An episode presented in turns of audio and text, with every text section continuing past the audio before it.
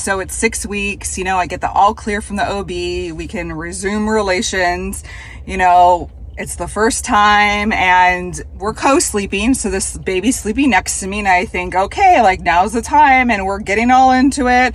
And all of a sudden I feel this sucking on my arm and I'm thinking that is the wrong place. I don't know. It's been a while, but I didn't think it started there. So anyways, I look over and the baby's like giving me a hickey on my arm and I'm thinking, oh gosh, this is never going to work. See, girls, we talked about this. I knew Kayla, it. You asked us if it was true. Everyone gets busy with their kids in the bed at least one point. Visions of like those earliest memories, and you're like, I remember a flash of my mom's boob and my dad's butt. You're not going to totally damage your child. Or as my mom says, every kid needs something to go to therapy about. So We are wives, entrepreneurs, entertainers, executives, and at the end of the day, we are all moms. All at the same time and never in the same order. this is Hi, my name is Mom, a podcast about motherhood. Here are your hosts, Jen, Corey, and Kayla. Hey, y'all. It's Hi, my name is Mom. And our girl Jen, man, she's going through it. Her little girl Evie is two, and she is quite literally attached at the boob still yes, it's At night. at night. And so Jen has been sending us these text messages messages that are like, guys, I don't know what to do. I'm losing my mind. I'm not getting any sleep. I'm going crazy. There's someone between me and my husband all the time. So uh today's episode is called No Sleeping with the Enemy. Um, Jen, what's been going on? Well, I have to give credit where credit is due. My husband wrote an article for HuffPost Parents years ago called "Co-Sleeping with the Enemy," and it was one of the like highest rated articles. Everybody was debating back and forth in the comments. They finally had to turn the comments off because it was so crazy. But the title stands, and I love it because I feel like I'm co-sleeping with the enemy right now.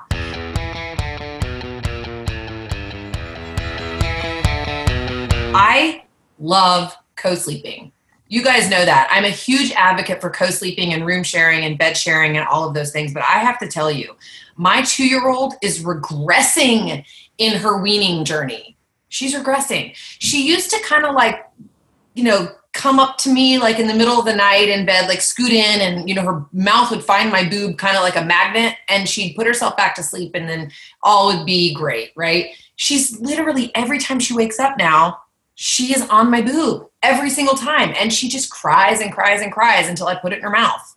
And the worst part is, she's not even really nursing. She's suckling to the point that it's making my milk come in. My milk comes in and she falls back asleep. So here I am, like a, a, a mom, a 41 year old mother with a two year old who should be night weaned at this point, and I'm leaking through my tank top. I mean, it's honest to God, just like I What a tease, had man. She gets the milk going and then stop, she have.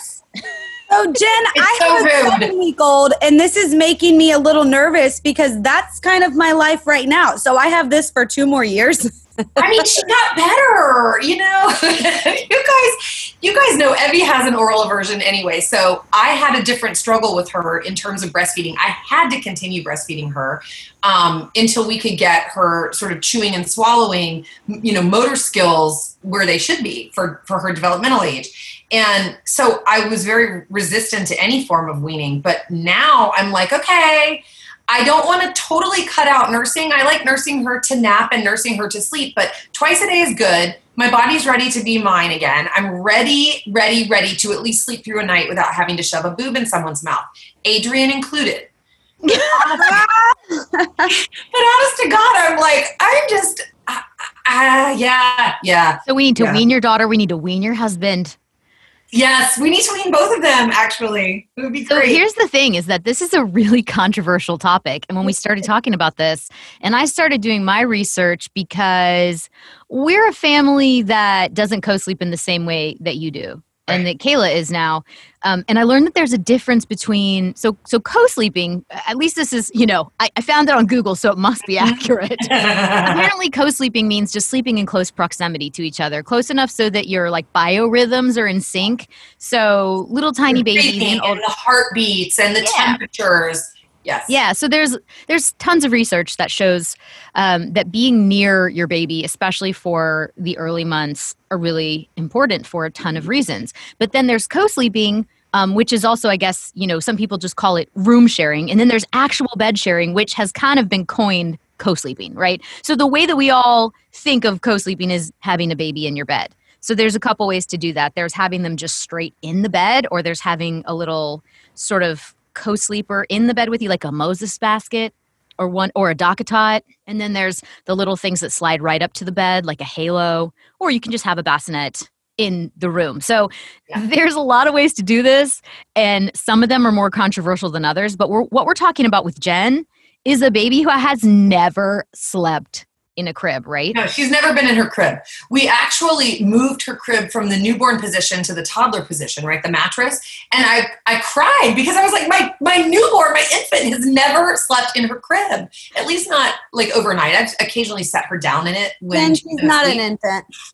No, no, I meant my infant. when she was an infant, she never slept in her crib. So then we moved it to the toddler um, component. And I'm like looking at it going, she's been a toddler for a year. She's never slept in that that version of her crib either. So what's getting ready to happen is I'm getting ready to transition her crib to a toddler bed, and she's never going to sleep in that. still she's just going to go straight to a king size bed. I should, I should literally, yes, I should put a full size or a queen size bed in her room. She has never, through her newborn stage, infancy, and toddler so far, has never slept in her crib.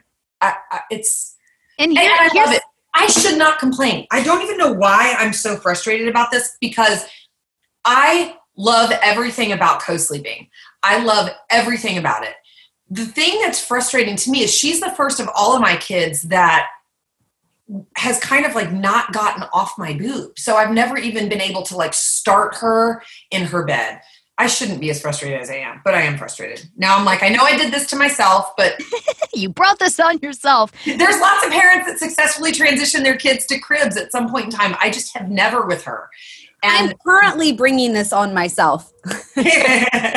I think it's wonderful. I really do. I mean, it's like what Corey was saying. There's just 40% of established cultures in the world co sleep, right? And for us humans, we co slept. Like the idea that a a baby should sleep in a separate room or a separate bed than its parents is actually something that's culturally derived. It's not something that is socially derived, meaning like we are bred to sleep together. There's this this cool article I read. I can't remember if I read this on NIH or NPR, um, but my friend sent it to me, and it was all about how when there was a, a study that was done on women co-sleeping because it's never it's never really been studied before in this way, and it, it looked at what moms' bodies and infants' bodies do during a co-sleeping process. And you know, it's like you what you touched on, Corey, where their temperatures will start to be aligned, their heart rates will match, their breathing patterns will be similar. And, and the thing that I felt like was the most interesting is when the mom kind of you know side nurses and like cocoons herself around the infant at night. There's a layer of CO two, right? that settles on the baby's head. And although that sounds really scary, what happens is it, it winds up being a biological trigger to the, the baby to breathe. So I, I was fascinated. I'm, we'll post these articles on our on our site because I was fascinated reading some of this stuff. It's like it, it it just yeah. I mean, for me, just instinctually, as a human, as a mom, like that's always been what I felt like I should do. And it's it is interesting to see that maybe my instincts weren't as crazy as I thought. You know.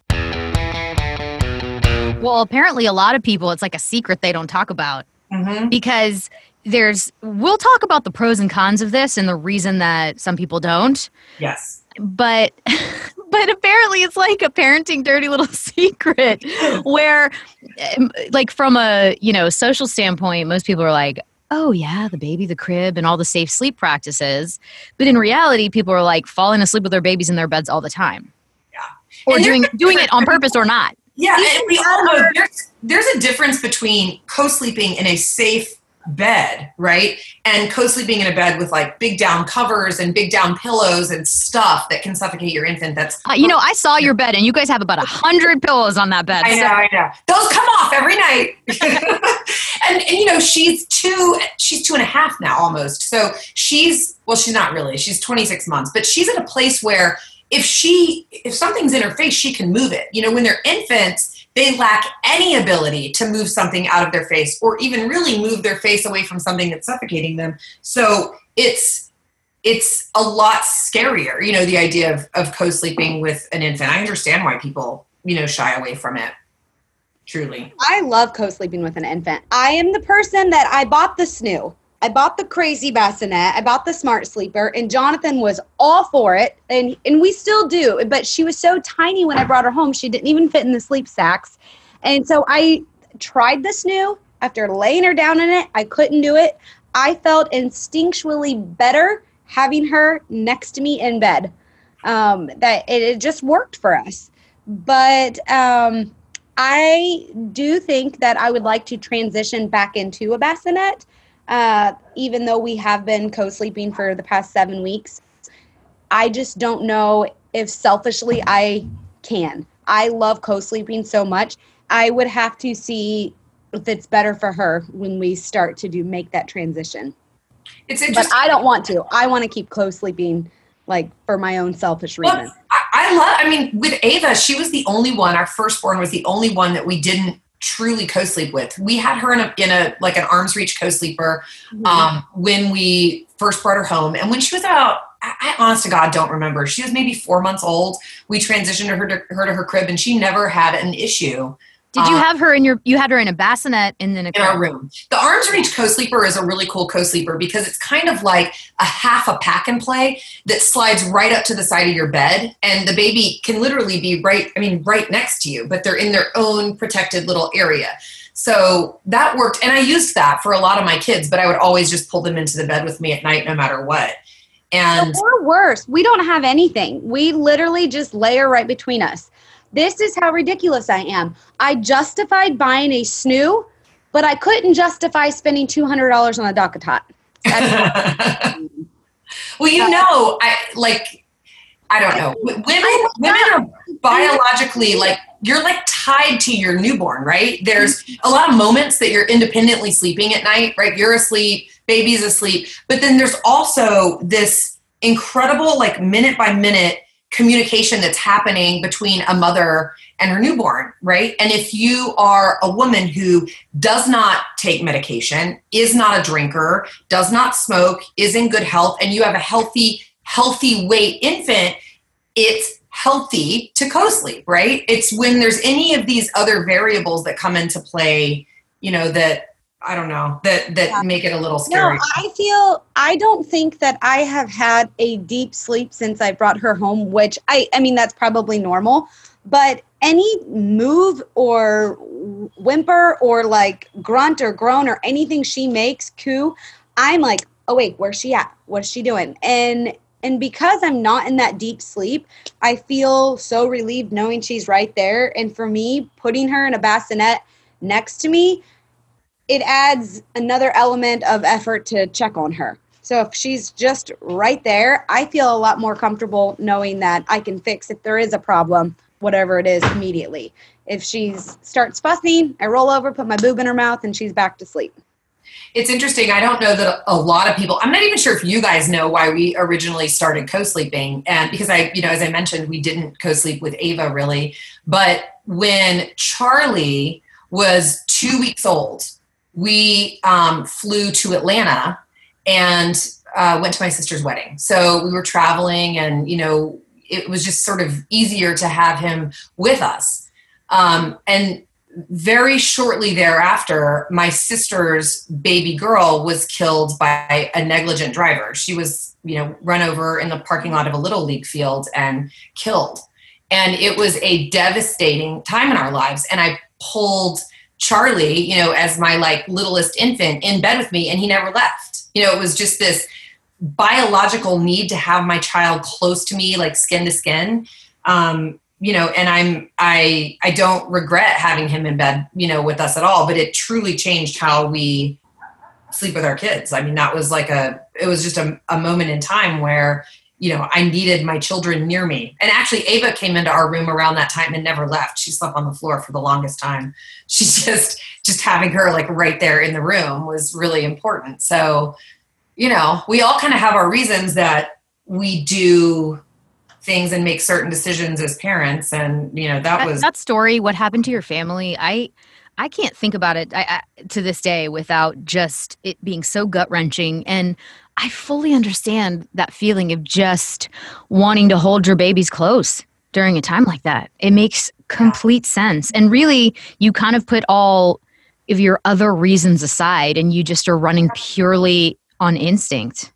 Yes. And then you found out that that worked for you. Yeah it was a lot easier. And, as a work you know as a working mom i mean by the way all moms are working moms but as a mom who was a working mom outside the home with a very demanding job you know I, i'm probably at that point in my life working you know 55 to 60 hours a week to have that extra bit of time at the end of the day where after they go to sleep i know they're in my bed and i can just sort of be there with them soaking up all of those irreplaceable moments it was really important for me. And it continued through all my babies. I've I've loved having I've loved having that extra. That's such way, a good point. It, it might be different, I will say, because I am working on a contractual basis now. So I work like in these little bursts and always from home right now.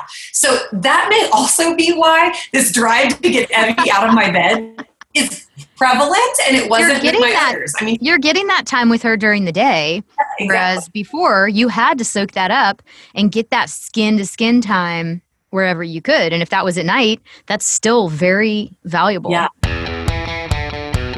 I think I'm the outlier here within our little group, but I also think I probably represent a pretty large portion of moms as well. So I eh, I've always been a major rule follower and I think rules shift all the time. I mean, we've talked about this before on the boobs episode where when we were kids, our moms were told that breast is not best, that formula is best, and that breastfeeding is sort of animalistic. So I think everything is cyclical. And I think that co sleeping is probably becoming more and more something that is um, promoted as being a really healthy thing. But I well, we lived in New York in a one bedroom apartment and we had what we called a nursery corner. Ty built this loft and we put a pack and play underneath it. So the baby was in our room no matter what, unless we were going to stick him in the living room or the bathroom, which we weren't. And I don't remember having a really strong feeling for or against co sleeping, but my husband and I, we were boyfriend and girlfriend at that time when we got pregnant. And we were super in love. We were super new in our relationship. Um, I got pregnant when we'd been together for about six months. And it all was great. It was like perfectly meant to be on our timeline.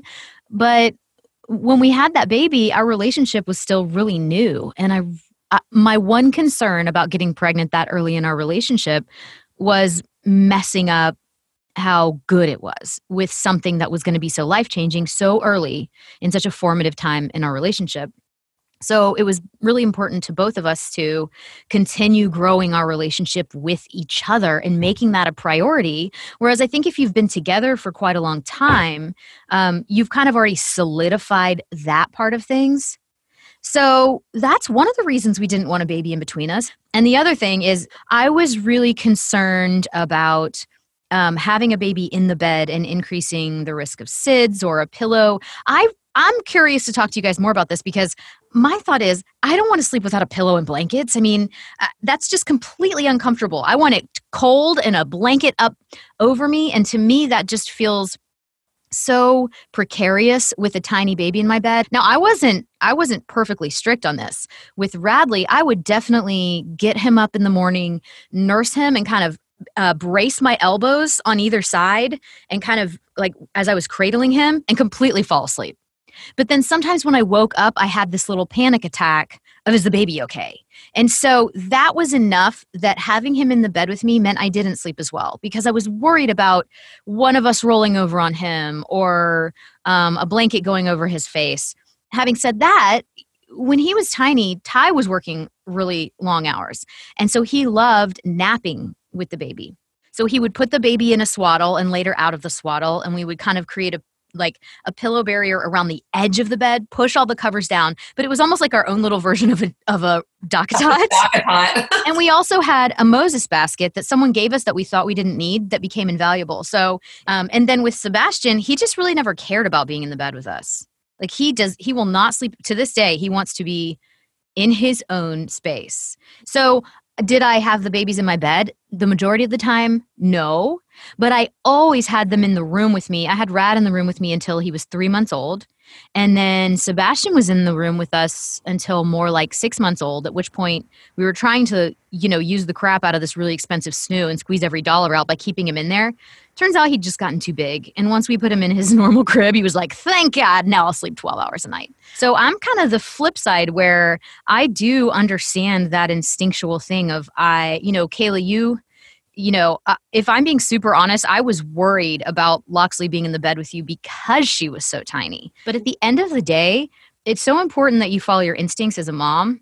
And that's why we're here on this podcast so big on never judging someone else's choices because everybody's making the choice that they think is best and safest for their baby. And you your maternal instinct was so strong with her. And that to me supersedes any of the other stuff.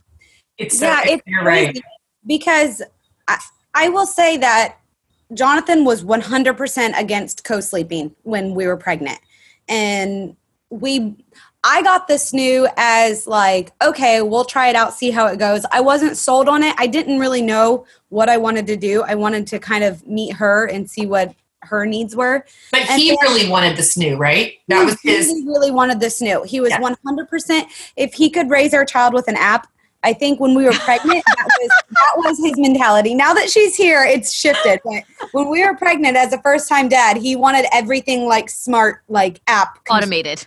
Yes, but it's weird how my instincts have kicked in of, of what works for us because I am not doing anything by the book when it comes to co-sleeping. I'm not using a DockATot. I'm not using anything in between us, no barriers. Um, she is just literally right between us. We are removing pillows and I'm not pulling the down comforter up as much and I'm not getting much sleep. And it kind of works for us right now. I feel like I'm at a peace of mind knowing she's right next to me, but I'm not doing anything by the book. I'm I'm failing on all sleeping uh, safety protocols with an infant. Well, that's completely subjective.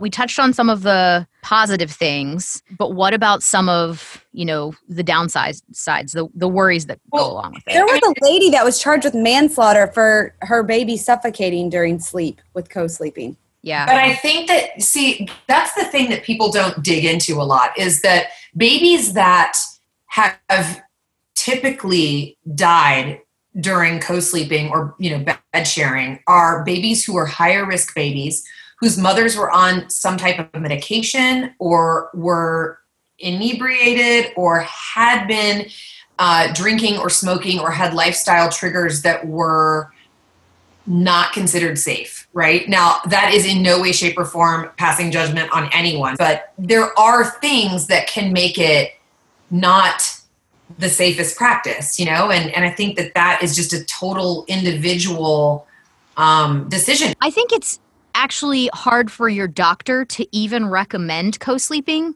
Just like a doctor can't say it's okay to have a glass of wine here and there during pregnancy because you just might take that to an extreme. So you can't say co-sleep and know that a mom's going to go home and not drink or not be on drugs or um, or put a bunch of pillows or have a really unsafe bed. You can't oversee what's happening specifically. So it's safer just to say, don't do it. Well, there's a doctor, you guys know I'm all about studies and research articles, especially on this topic. And there's a there's a really good article um, that talks about this guy, Peter Blair, who's a medical statistician.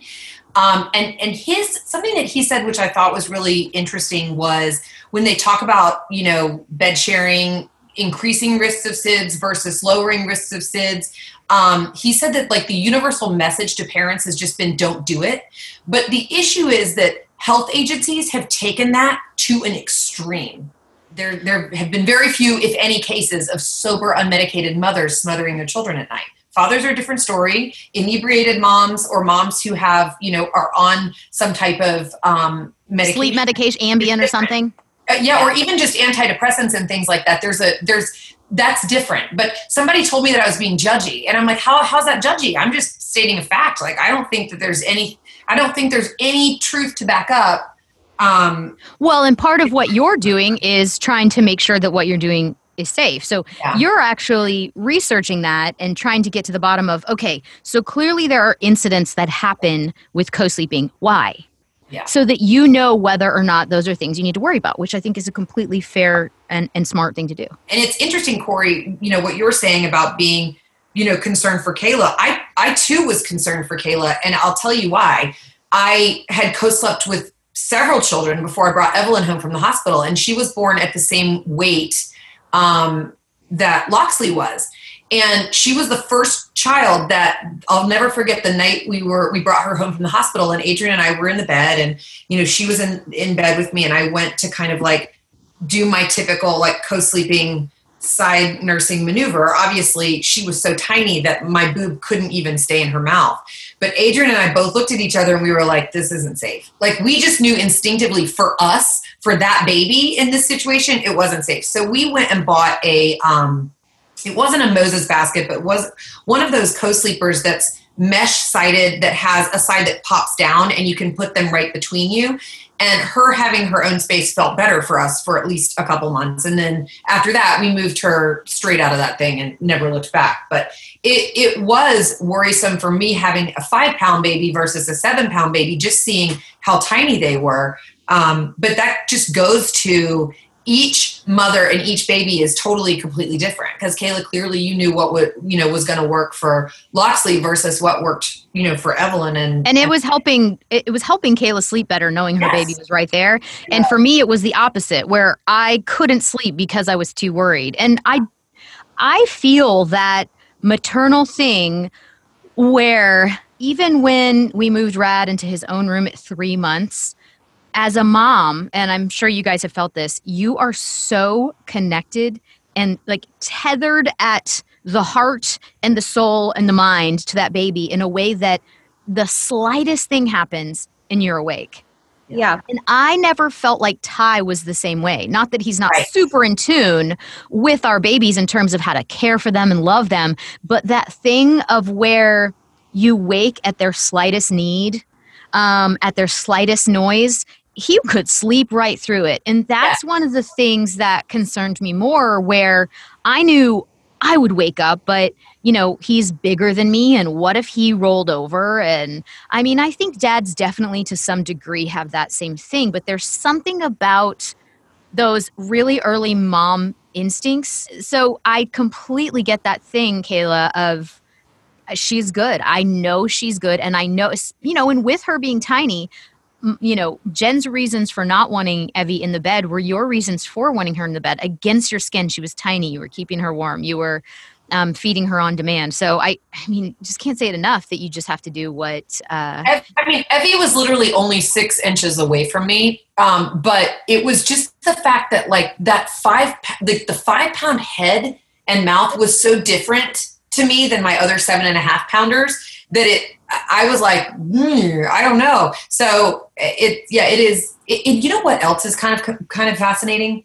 My friend who is a former labor and delivery nurse um, told me that there is a really interesting study that she read uh, not that long ago that said mothers and infants who co-sleep wake up within 60 seconds of each other that they are so um, kind of like their their biometrics are so aligned that when one starts rousing the other starts rousing and it's not just because like they make they move you know but it's just that they're so connected oh, that happened to me just with room sharing.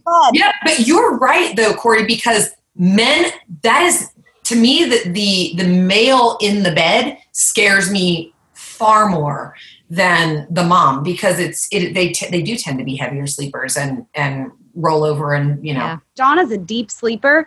That was my biggest scare. And I will say, after the first night when we slept, I slept in the middle, and we have a California King, and so it's pretty spacious. I slept in the middle, and then I made a pillow barricade like along the edge, and then scooched her all the way next to me so that there was no, like what you said, you kind of made your own DockATot in your bed. Yep. You, that was probably the first two nights that we were home. And then once I realized that Jonathan was waking up and like his sleep patterns like changed as soon as that baby was in our bed, I was like, okay, I feel safe to put her in the middle now. And he is great. There's times where I'll get up to go to the bathroom and she'll be dead asleep and within like 10 seconds she will start kind of whimpering and cooing and waking up if i got up and he will roll over and comfort her and kind of pat her back to sleep while i'm going to the bathroom and so it's kind of neat how i feel like it's been really amazing watching his dad instincts kick in with this teeny little baby Well, ultimately, someone's going to listen to this and and judge each one of us. someone's gonna someone's gonna be like, I should have never put that baby in a crib in another room at three months, and someone's gonna be like, you should never put a five pound baby in the bed with you. That's just a fact. You know what? And, and it's bad because it, almost as a society these days, we've sort of taken that to an extreme. I um, saw this article that was talking about in Milwaukee, they had an ad up that the mom was portrayed bed sharing as a meat cleaver next to her baby. And in another, there was a headboard that was portrayed. Yeah. In another, there was a headboard that was portrayed as a tombstone and it read, For too many babies last year, this was their final resting place. So not only does that scare women about the idea of, of co sleeping, it also makes it seem like it's illegal or immoral, you know? And so many cultures and so many parents around the world co sleep very safely. Now, I will give you that our beds, like modern day beds, are not made for bed sharing, like we were talking about. You have to really be aware of what is in the bed with you and a baby. But I mean, it's it's that that's the messaging that's out there about That's co-sleeping. terrible. I mean, my personal standpoint is that if you can have the best of both worlds by particularly when they're tiny and they can't move something off of their face Yep. or roll over, why not have them with the little mesh sides or in a in one of the like by the bed co-sleepers or something like that where you are just six inches away that's my personal peace of mind standpoint. I'm also the mom who has always had a baby um, a baby monitor where i had the Angelcare that went under the crib the movement detector and then you know for the for the youngest i had the owlet which is me- measures oxygen levels and heart rate room temperature and i'm the the one who does every bit of genetic testing. I mean i am that person so for me, of course, to me, I'm like, well, why did why wouldn't you just put the baby in the little mesh thing and then they're right there or whatever? But that is a very personal point of view for me.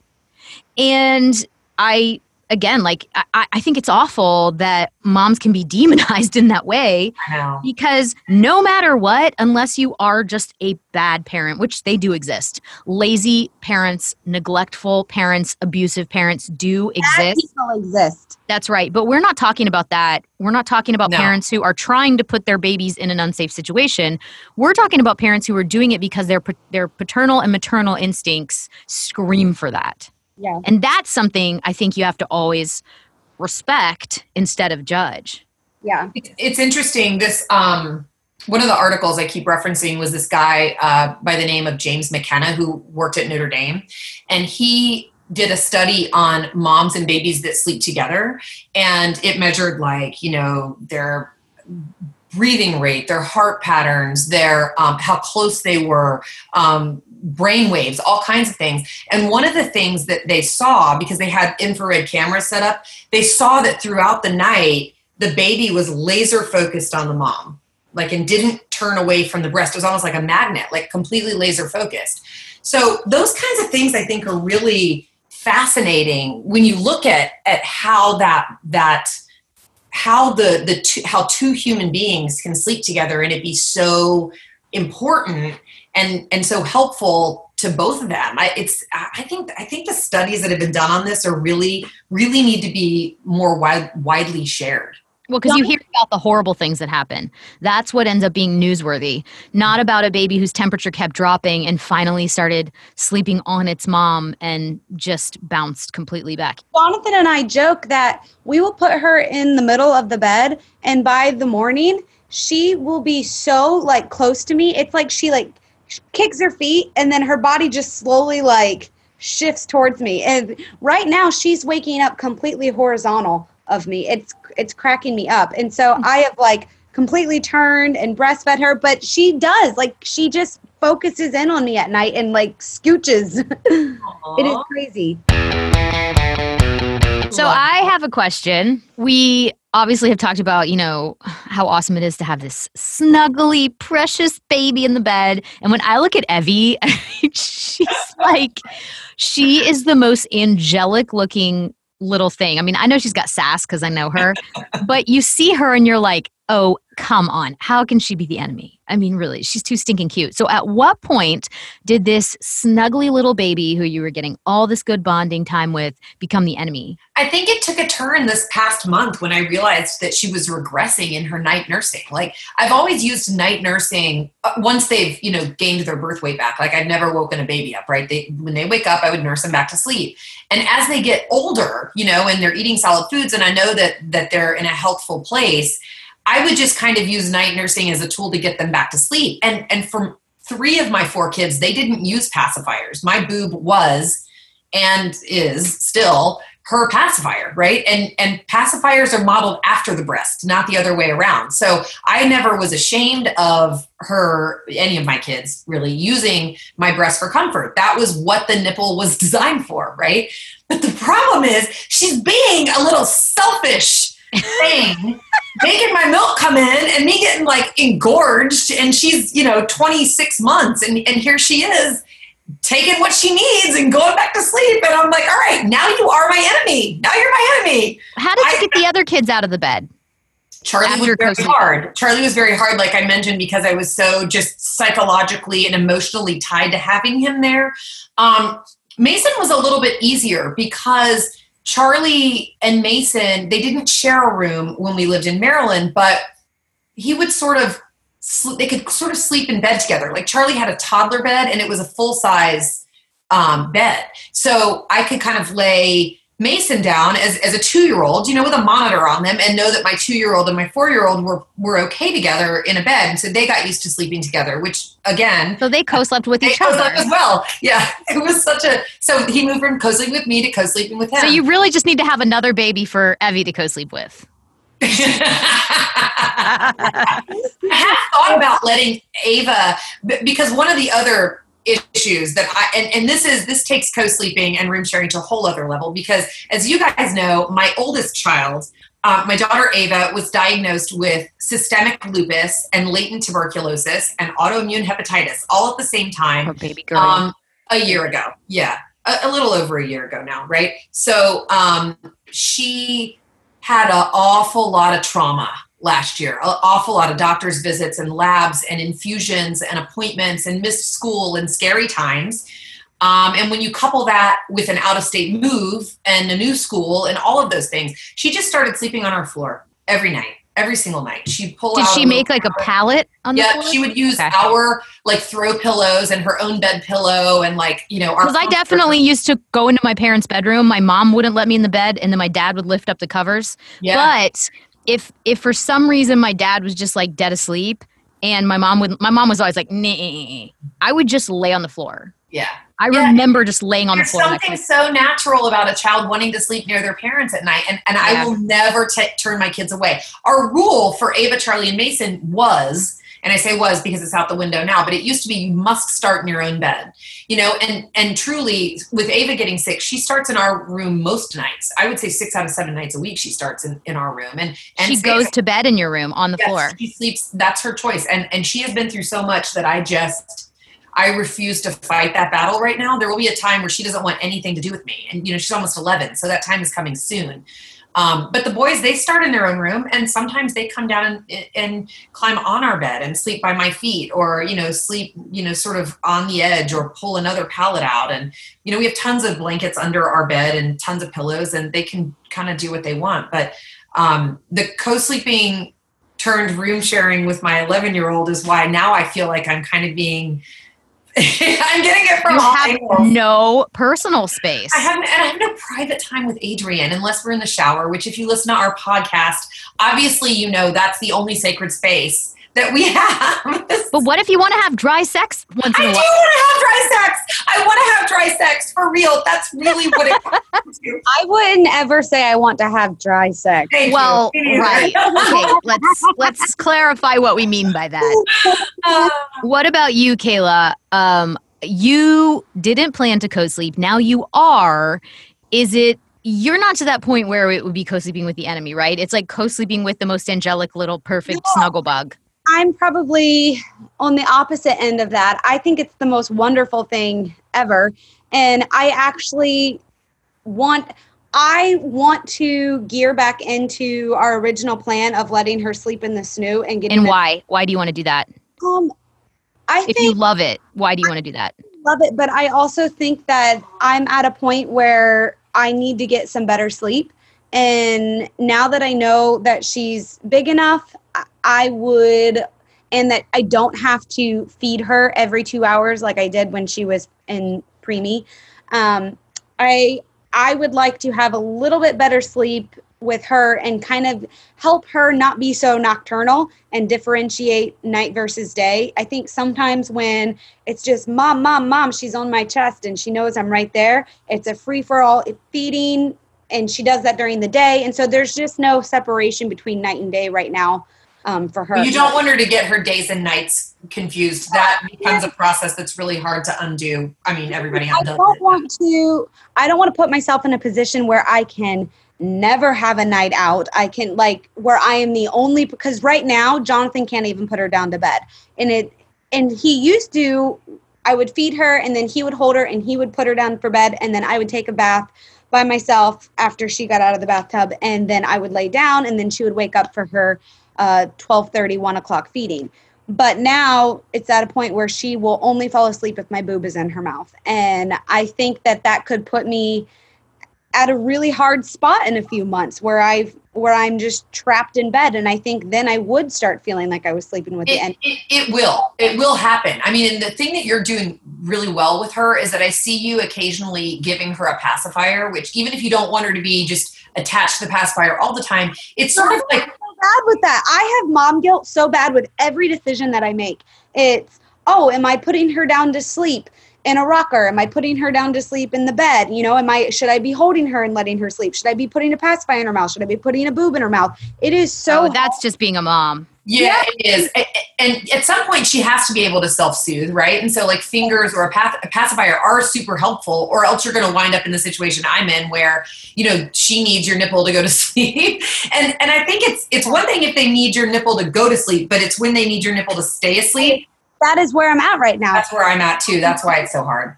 But the snoo would be really the best of both worlds if you want her in the room and you want to be, you know, you still want to be connected like that, but have her right next to you. It's such a it's such a great We idea. need to talk about baby gear at some point on the podcast because for anyone who doesn't know what a snoo is, it's really expensive. Wait, it, it would be ridiculously expensive bassinet. It's ridiculously expensive But anyone's for- definition. Oh, oh yeah. yeah. But Yeah. for us, and I will say we resold ours for a pretty decent price. And so the, the resale value is there, but it's a smart bassinet. So you put the baby in this swaddle that has these wings that clip on the side so the baby can't roll over in the swaddle.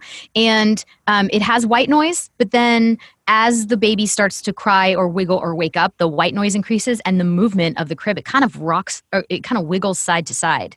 So much so that that it's so intense when it's on the highest setting that I'm like, is this safe? But it's actually it actually is. It's called like the the Jello jiggle or something like that. And it for us was just brilliant and I- worth every penny.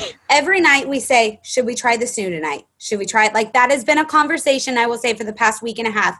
And we have tried it twice later down in there, right around 9 30 10 o'clock, and she will have slept until 12, 12 30 And that's been our longest stretch in the snoo. And then after that, when I get up to feed her, I just bring her back to bed with me. But so we've had probably You're dabbling. You're dabbling with it. Hour dabbling. Jen, do your kids that no longer sleep in the bed with you, even if they're in the room? I know Evie's has you up all night. Are Mm-hmm. your other kids good sleepers? wh- Wherever they are, because clearly somebody's getting up and coming into the room at night, starting in the room. we- Like so, I think some of that is habit. You know, I think Yeah. when you when you are in a habit of waking up at like 3 a.m. and walking down to your mom's room, that's it's habit, right? It's not really need. So um my kids are okay sleepers. Honestly, they they've gotten worse since quarantine because there's like no real bedtime. We don't eat at the same time. Like there's all these routines that are sort of like thrown to the wind. So the last four months or so have been different anyway. Um, but when they sleep, they're pretty decent sleepers. One of the reasons, in addition to just, you know, having a new relationship and safety precautions and all of that, one of the reasons I didn't want kids in the bed, I can't remember who it was, but Ty and I had a friend tell us if you start with a baby in the bed, you are going to have a kid in your bed until until they're old enough to think it's weird. And that that was kind of scary to us. So we were like, "Oh, we do not want a 12-year-old in our bed." My sister has four daughters, and she goes through that where one of them is always in her bed. And her and her husband just decided that, okay, their youngest is three, and she's going to be four this summer. And then their second youngest is six, and they are in their bed every night. And so just this past month, they decided to combine their bedrooms and so each and they turned one of the girls bedrooms into a playroom and put both beds in the other girl's bedroom and she's like if you want someone to sleep with sleep with each other That's smart. Yeah, it is. I honestly, I go through this a lot because I feel like, like you said, the mom guilt is there no matter what you do. But I do know in my core, at the very end of the day, Adrian and I are going to be looking at each other in 20 years and we're going to wish that we had that baby back between us just for one night, you know? So I'm trying to embrace that, you know, and just kind of deal with it. Um, it, it is it, it is hard in the moment, you know, but I, I really know that that someday I'm gonna miss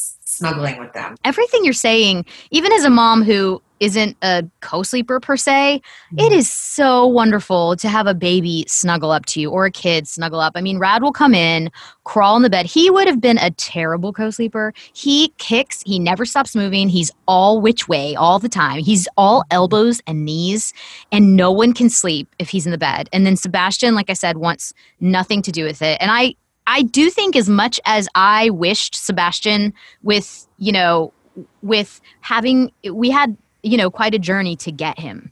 And then it kind of hurt my feelings that you know he's self-weaned. He does not want to be in the bed with me. He will cry until i put him in his own bed. And when we were on vacation a couple weeks ago for the first time since he was a newborn and would fall asleep on me nursing he snuggled he you. just he, he he he wanted out of the pack and play but he was so tired and he just fell asleep on me. And i was like i don't care if i'm sweating have to pee i don't care if both arms and legs are asleep i am not moving. And then, of course, when we got home, he was right back in his bed. But I will say, from my standpoint, I mean, not to brag here, but my kids, man, when they transition to their cribs, they are amazing sleepers. And once you're getting that solid sleep through the night, it's life changing because it's so exhausting to be woken up at night. And Radley, once he was in his crib, so we transitioned him to a crib at three months in another room, but we lived in a tiny New York apartment. So he was right down the hall. And he would have these mini sleep regressions where if he was going through some kind of developmental leap, he would want to be back in the bed and snuggling, or he would need to be comforted. And but I don't know if it has to do with the snoo or if it has to do with as second time parents, we weren't we didn't jump at every single whimper. But I- Bash, yeah, well that's normal. Um, right now, for sure. yeah, but but once Sebastian, once we were like, oh, he hates the bassinet, put him in his bed. He's like, I want my little lovey. Um, Aden and Anais makes these awesome. They're called security blankets, but it's basically like this little six by six square of muslin that are completely safe um, and breathable. And he will snuggle that and just like leave me alone. And he will sleep a solid twelve hours or more from the time he was six months.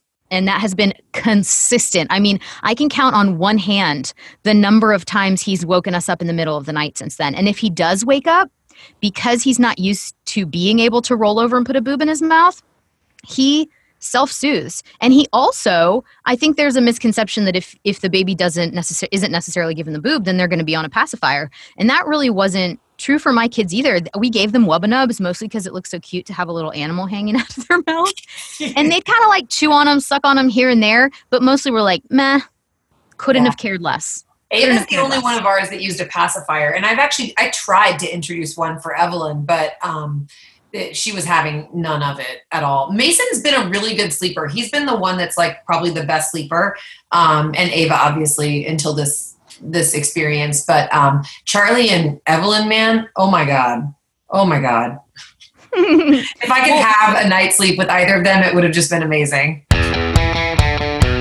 Well, Kayla, um, so we know where you're at right now. So, what's going to be your biggest goal with sleeping moving forward? I would like to be able to put her in the snoo and have her sleep until about three o'clock. I think that would be a good stretch. That would be a goal. If I could put her in the snoo at like 10 o'clock and have her sleep until three and then just do morning, early morning co sleeping. So, you're hoping for a best of both worlds situation. I am. I I love that I have all these snuggles. Like what you said, it, Bash, it took you, it was a special journey to get him. And I feel that way with Loxley. Like I waited so many years to hold this like sweet little child that I selfishly just want her next to me. And I, and even not selfish, like un, being not selfish. Oh my gosh, here I go with my makeup words. Um, I I think that's what she needs right now too. I just I think this bonding time in these first few weeks of her life have been amazing with co-sleeping. But I do want to transition into a healthy space for both of us where she can be an independent sleeper and I can be a well-rested mama. And for me, I know I'm just going to be trying to force my kids to cuddle with me, like Bash, when I'm like, please snuggle with me. Please sleep in the bed with me from time to time. I love that you sleep and that you're totally independent, but almost too independent sometimes. Sometimes I'm like, he's going to be, you know, he's going to be 12 and be like, ugh, mom. And I'm going to be like, just lay with me for a second. Um, okay, full circle here, Jen. What are we going to do about I don't know. this I little really thing in your don't bed, know. this little precious thing in your Well, bed? I, I'm literally doing the same thing with Evelyn that I did with Charlie, and it's so bad that that my pediatrician with Charlie said you're going to have to wean him before you're going to be able to get him out of your bed. So that was interesting. Now Charlie was breastfed for like 26 months, so he's the age that Evie is now. Now because Evie has you know these these feeding issues, she's going to be nursing for a couple more months no matter what. So I think I just have to suck it up. But I, I thought that their um, insight about that was really fascinating. Like, I'm going to have to wean her first. And once I've weaned her, then I can transition her out of our bed. And I'll. She I'll- will nap without you, right? Oh, yeah. Well, I put her to bed nursing. So we'll, we'll be in the living room and I'll like nurse her to sleep. And I'll transit. I can move her, I can transition her anywhere. Oh my wow! kids- I all my kids are- Wake up, man! See, That's- that's, the thing oh, that's that I have awesome. felt with co-sleeping has been really good because all four of my kids are incredibly flexible sleepers. They will sleep anywhere in any circumstances, at a table, in a car seat, when it's safe, in a stroller, in a hotel. Yeah, and I will say Bash will only sleep in his bed, Right. which is a problem if you're out and he's tired. It is very true, and and so in in that sense, like we always wanted babies to be able to fit into our lives, and we travel so much that it was very important to us that they didn't have to be like in the room with the white noise, you know, because we have lots of friends that that works really well for them. But we just And side note, co-sleeping is so awesome for traveling. oh yeah, I mean, it makes travel. You just pop them in the bed with you wherever you are. Is that is super Yeah. convenient.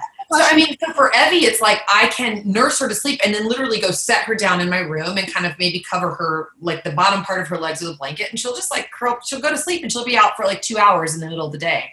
So my goal eventually will be to probably start doing that at night, like putting her down maybe in her crib for her first like eight. Yeah. Can, well, can you nurse her to sleep and then transfer her to the crib and at least have Yeah. a stretch where Yeah, and the she boob isn't as will- accessible? she will wake up and you know cry for me but to be frank i am so lazy that i have never set a monitor up in her room I'm, I'm not lazy that's ridiculous i shouldn't say that That's a I- ridiculous thing to say. I, I literally have eight monitors and I haven't set any of them up in her room. Um, but if I did, yeah, I could totally put her to bed that way. And, and I probably will make that a goal to start um, because I know I won't be able to keep her in her crib all night until she's weaned. So I'm going to, I will make that a goal to start to start trying to do that and putting her in. And Adrian's ready, right? He's like, Oh, "Get yeah. Out of I our mean, bed. he loves at the end. He talks a lot of smack, but he loves. he's like Jonathan. He's he likes co-sleeping, but he will tell you he hates it. That is okay. husband. That is 100% my husband. yeah, yeah. So I'm Well- gonna make this happen at some point. Okay, well, keep us posted because I feel like the weaning is going to be hard. It's going to Yeah. be hard. The weaning will be hard. The weaning will be as hard as it was with Charlie, which was substantially difficult. Um, Maybe but- you can start putting. Um, when I bit my nails when I was a kid, my mom painted this stuff on them that tasted horrible. Maybe you could start like putting something on your nipples that tastes Wait, bad. You're not wrong. It does now. It, I think it tastes good, but I rub my whole body down with um, coconut oil before bed. And recently, I've started putting it on my boobs, and I have noticed that she gives me a very puzzled look. Like she doesn't like it. So it does kind of make her go. I don't know. Your nipples. You what? Put like peppermint oil on your nipples. Yeah. Just figure out what her least favorite food is, and then dip your nipples in it. That'll work great. And then Adrian will probably love it. I know, right? Oh my god. That's a new thing, nipple dipping. No, honestly, you know how like tea tree oil is good for like when you have preschoolers and there's like some kind of lice outbreak at preschool. It's like the tea tree oil is really good to keep like the lice at bay. I'm sure there's something that's like what what essential oil can we put our on our nipples to keep the toddlers at bay? There's got I think this is worth looking into. If anybody has advice on what to dip your nipples in to wean a baby, because then you could choose. You would be like, well, I'm, I want to nurse her before the nap, so I'm not using the nipple dip.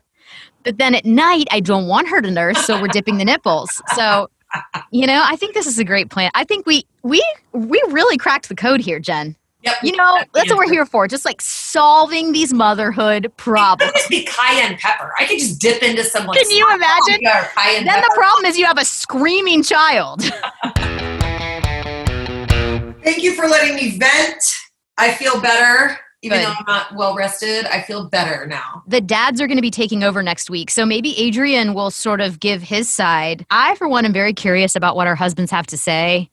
I have no idea what they're going to talk about. This is a dad takeover. They get to do whatever they want. So if you hate it, yay. If you love it, we'll take some credit for it. Uh, thank you guys for listening. If you have any tips for Jen, please let her know. And uh, as always, if you just have stories for us or mom fashions, reach out at Hi My Name Is Mom official on Instagram. And Hi My Name Is Mom official. Isn't it official on Facebook? You're official everywhere, we? We're official everywhere except on Twitter where it's like the acronym official. but I'm pretty sure if you just Google "Hi, my name is Mom," you can find us. We will um, we will return your messages on any of those platforms. Hope you enjoyed today's episode and have a great day. Your name is Mom.